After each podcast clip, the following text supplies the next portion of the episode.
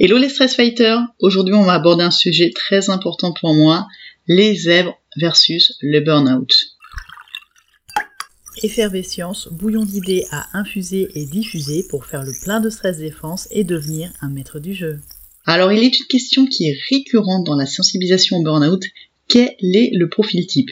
Est-ce qu'il existe une fiche perso du burn-outé Est-ce qu'il y a une checklist pour savoir si je suis à risque ou pas? Alors oui et non, il y a des signes qui reviennent souvent comme la tendance au surinvestissement ou le costume de superfection. C'est comme Wonder Woman en fait, ça a l'air classe mais en dehors des comics c'est pas tenable sur le long terme. Il y a des situations à risque aussi comme le manque de sens au travail ou les vampires énergétiques, des attentes trop élevées par rapport aux ressources. Mais n'oublions pas que tu restes ton maître du jeu, il n'y a pas de fatalité, tu as toujours la possibilité de reprendre les manettes et de freiner à temps. C'est tout l'intérêt de la sensibilisation et de ce que j'essaye de faire avec Effervescient justement. Cela dit, pour certains profils, il est parfois difficile de freiner à temps, voire de freiner tout court en fait. C'est cerveau effervescents que rien ne peut arrêter. Un profil que je connais bien pour l'avoir expérimenté, et d'ailleurs je t'ai raconté mon expérience dans l'épisode précédent. Alors à la question existe-t-il un profil à risque de burn-out sans parler de fatalité, je retiendrai quand même un profil en particulier, une particularité qui l'est de moins en moins dans cette quête contre le burn-out, c'est la zébritude. Un costume rayé qui est difficile à porter dans la jungle du travail. C'est parti pour Effervescience au pays des zèbres. Alors zèbre, c'est le thème tout mignon et tout rayé que propose Jeanne Siofachin pour parler des surdoués ou hauts potentiels dans son livre Trop intelligent pour être heureux, l'adulte surdoué. Le zèbre, c'est le seul équidé que l'homme ne peut pas apprivoiser et qui se distingue par ses rayures, des rayures qui sont très personnelles. Il n'existe pas deux zèbres ayant les mêmes rayures. Nous sommes tous différents mais uniques. Alors déjà mise au point. Non, nous ne sommes pas surdoués. Je n'aime pas du tout ce terme, on est beaucoup de zèbres à ne pas aimer ce terme. Nous sommes juste câblés différemment, mais on n'est pas plus doués que les autres. On est câblés pour apprendre et pour connecter des idées en arborescence, alors cette idée aussi est remise en question, en tout cas ce qui est sûr c'est qu'on pense plus vite. Et ça c'est ce que j'appelle l'effervescience. En fait j'aime dire que penser en mode zébré c'est capter en permanence toutes les infos qui nous entourent sur une connexion fibre mais sans pare-feu. C'est-à-dire qu'on est sans cesse assailli de stimuli, comme un spamming permanent et sans bouton pause, où chaque nouvelle info génère une nouvelle idée ou une question. Ou pour citer Woody Allen, j'ai des questions à toutes vos réponses. Bon résumé de nos mécanismes, mais c'est très envahissant et c'est vite épuisant. Encore plus quand on essaye de le cacher ou bien qu'on l'ignore. Et oui, le masque de la normalité, il est épuisant. C'est difficile de parler de zébritude sans parler de faux self.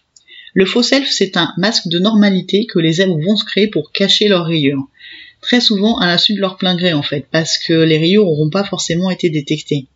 Concrètement, c'est chercher à se caler sur les rythmes des autres pour paraître normal. C'est ce que je te parlais dans mon dernier épisode où je te parlais de différence de rythme en fait. C'est un peu comme rouler avec le frein à main en permanence. C'est super fatigant, c'est pas super efficace niveau productivité et c'est pas bon pour la mécanique de rouler avec le frein à main.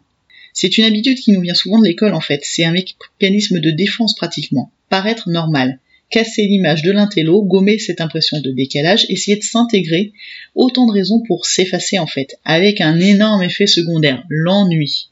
Parce que le décalage, il est toujours là, parce que nos cerveaux ils fonctionnent très vite, très très vite. Les conclusions arrivent déjà quand nos collègues sont encore en phase de réflexion, et nos idées sont souvent beaucoup plus vastes que le problème d'origine. Jeanne Siofachin parle de failles spatio-temporelles. L'univers sinon rien. C'est comme le docteur dans son Tardis. Le zèbre a une vision intemporelle et universelle des problèmes, une vision globale. C'est passionnant, c'est stimulant, mais en entreprise comme à l'école, à part dans certaines structures collaboratives, c'est mal accueilli. Alors on se tait. Et on attend. Et on continue de s'ennuyer. C'est comme ça qu'on retrouve des zèbres qui vont finir par s'épuiser d'ennui. Bienvenue au pays du bore-out. Alors bien sûr, parfois c'est dur de garder ses idées, trop d'enthousiasme, trop d'envie de contribuer ou simplement trop d'envie d'avancer, et que les réunions se terminent aussi. Et ça, c'est la meilleure façon d'aller au devant d'une trilogie de problèmes. Si tu donnes ton avis en dehors de ton champ de compétences, c'est mal vu. Pour qui tu te prends? Si en plus tu empiètes sur le territoire d'un collègue, il risque de mal le prendre, façon menace, agression ou remise en question. Et quand bien même ton idée, pourtant géniale, plairait, tu risques de la voir se réaliser, et là tu vas devoir la gérer. Et oui, ça peut sembler positif de voir ces idées se réaliser, et pourtant, nombreux sont les zèbres qui se retrouvent à porter les idées qu'ils ont lancées, d'autant plus que les zèbres ont un syndrome de l'imposteur tenace qui les pousse à en faire toujours plus, comme, pour s'excuser que ce soit plus facile pour eux. Il faut être honnête, c'est extrêmement stimulant de voir grandir ces idées. En plus, s'ajoute une dose de nouveauté à nos postes avec de nouvelles choses à apprendre, de nouveaux challenges pour relancer la motivation, un vrai remède anti-ennui contre le bore-out.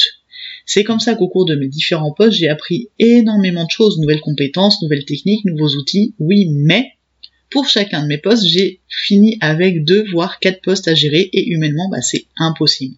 Bienvenue de l'autre côté du miroir, le pays du burn-out. Les zèbres versus burn-out, c'est l'hécatombe. Ça semble cynique dit comme ça, mais j'ai cette impression que les zèbres naviguent en étroit équilibre entre le bore-out d'une fausse normalité d'un côté et le burn-out d'un excès de compétences et d'adaptabilité mal gérée de l'autre. La tendance, elle est tenace, elle est latente, elle est omniprésente dans les communautés de zèbres et de burn-out. Les zèbres sont massivement victimes de l'épidémie de burn-out. Alors non, hélas, j'ai pas de chiffres. Le burn-out non plus à vrai dire, c'est un des problèmes de ce syndrome qui n'est pas une pathologie reconnue. Si on cherche les chiffres du burn-out, ça va d'un extrême à l'autre, c'est difficile d'avoir des vrais chiffres. Mais c'est une question que je pose très souvent dans mes interventions de sensibilisation ou dans les groupes de zèbres ou quand je rencontre des esprits atypiques qui font de l'accompagnement et à chaque fois que j'ai l'occasion d'échanger avec des experts en douance et sur les formes d'atypisme. C'est aussi un témoignage récurrent, celui de la prise de conscience d'une zébritude tardive. Il y a beaucoup d'adultes à l'époque de trop intelligents pour être l'adulte surdoué qui mettaient la lumière sur leur rayons en découvrant celle de leurs enfants. Aujourd'hui, c'est encore le cas, bien sûr, mais on trouve aussi un nombre conséquent d'adultes chez qui le burn-out a initié la prise de conscience de leurs particularités.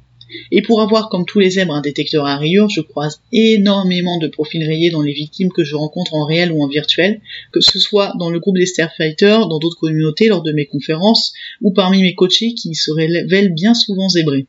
Alors attention, je suis pas du tout en train de dire que le pays des burn-outés est exclusivement peuplé de zèbres. C'est faux d'ailleurs. Mais il semble que quand une vague de burn-out touche une entreprise, les premiers à tomber soient mes confrères zébrés. En fait, les zébrés, c'est comme des indicateurs de souffrance.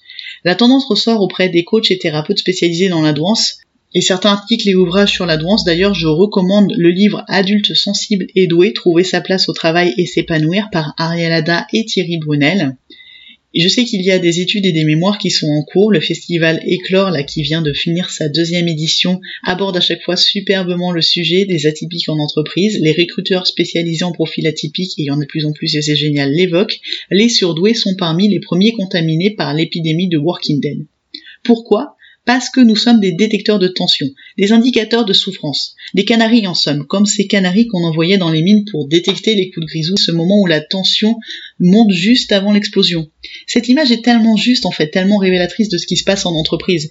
Avec nos antennes effervescentes et sans filtre, notre hypersensibilité, nous captons les tensions et analysons les problèmes en permanence, souvent en avance et toujours de façon exacerbée. Et ça c'est épuisant. En fait, c'est comme si tu prenais ton smartphone, le modèle grand écran, et tu mettais l'intensité à fond. Et tu vas voir comment la batterie, elle va souffrir pour tenir le rythme. Et oui, cette super sensibilité, cette hypersensibilité qui a aussi du bon, elle peut vite nous dépasser. D'ailleurs, si on y réfléchit, si les rayures étaient un costume, il aurait une cape. Dans chaque zèbre sommeille un super-héros qui veut changer le monde.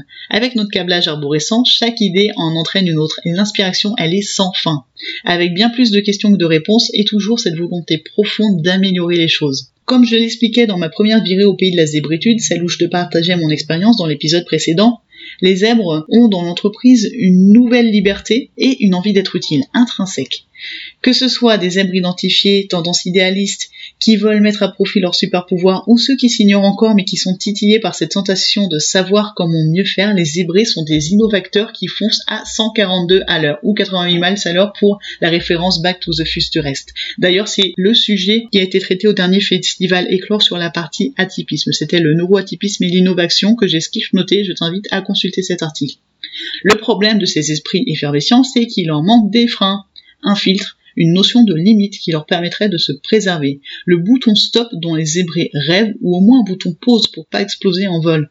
Parce que les caps c'est dangereux pour les super-héros. Surtout que la plupart des zébrés avancent masqués, ne l'oublions pas, et jongler entre nos costumes de sauveurs et notre masse de normalité demande une débauche d'énergie. Pour me paraphraser, le côté zébré de la force, c'est Wonder Woman en mode Clark Kent le changement discret, la multitude de projets, les nouvelles missions, les incessantes questions, ce besoin viscéral d'apprendre, d'aider sans se faire remarquer, le costume est vraiment dur à porter. C'est un sujet qu'a très très bien abordé Cécile Bost, qui a été identifiée zèbre à 42 ans, c'est tellement geek. et qui, lors d'un Intelligence Day, a abordé la différence et la souffrance de l'adulte surdoué et dresse un portrait effervescent de nos particularités. Pour résumer, sa fiche perso du zèbre en entreprise comporte une trilogie de caractéristiques.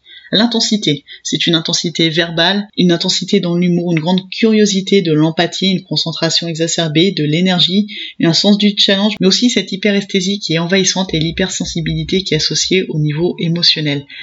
Le deuxième point, c'est la complexité, l'intégration de toute information sous toutes ses formes, la pensée divergente, l'esprit critique, la créativité, l'adaptation, mais aussi une forme d'exigence, d'intransigeance avec nous-mêmes, un souci de justice qui est tellement ancré en nous, des risques d'éparpillement, d'ennui et de dépression. Et le troisième point, c'est le drive. Ce qu'elle appelle le drive, c'est un peu notre énergie, c'est notre motivation, c'est le feu qui nous anime, celui qui nous amène toujours plus loin et qui attise cette envie de transmettre. Cette envie de transmettre, elle est intrinsèque chez les esprits effervescents. Et avec comme côté obscur, parce que pour chaque point il y a un côté obscur, le perfectionnisme, le doute, le manque de confiance en soi, le syndrome de l'imposteur et une incapacité chronique à lâcher prise. Alors là encore, tout est question d'équilibre. Cette trilogie est tout autant une richesse quand elle est bien dosée qu'une menace quand elle bascule du côté obscur. Et la mission, c'est la préservation. Je le redis, il n'y a pas de fatalité. Nous sommes nos maîtres du jeu. Tu es ton maître du jeu. Tu as toujours la possibilité de reprendre les manettes et de freiner à temps. Et oui, on peut apprendre à ralentir quand on est zébré, même si c'est plus dur et c'est mon plus grand combat, ce Go mais on peut.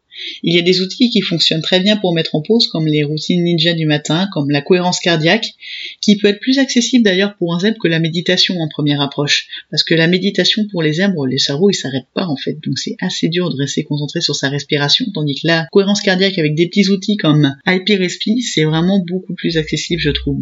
La thérapie, le coaching pour apprendre à apprivoiser son cerveau effervescent, que ce soit avant ou même après le burn-out, mais avant ce serait tellement mieux. Car pour rester dans la métaphore animalière, et là je cite encore Cécile Bost, le sourdoué c'est un canari mais c'est aussi un phénix. Il va pouvoir rebondir, il va pouvoir se retrouver.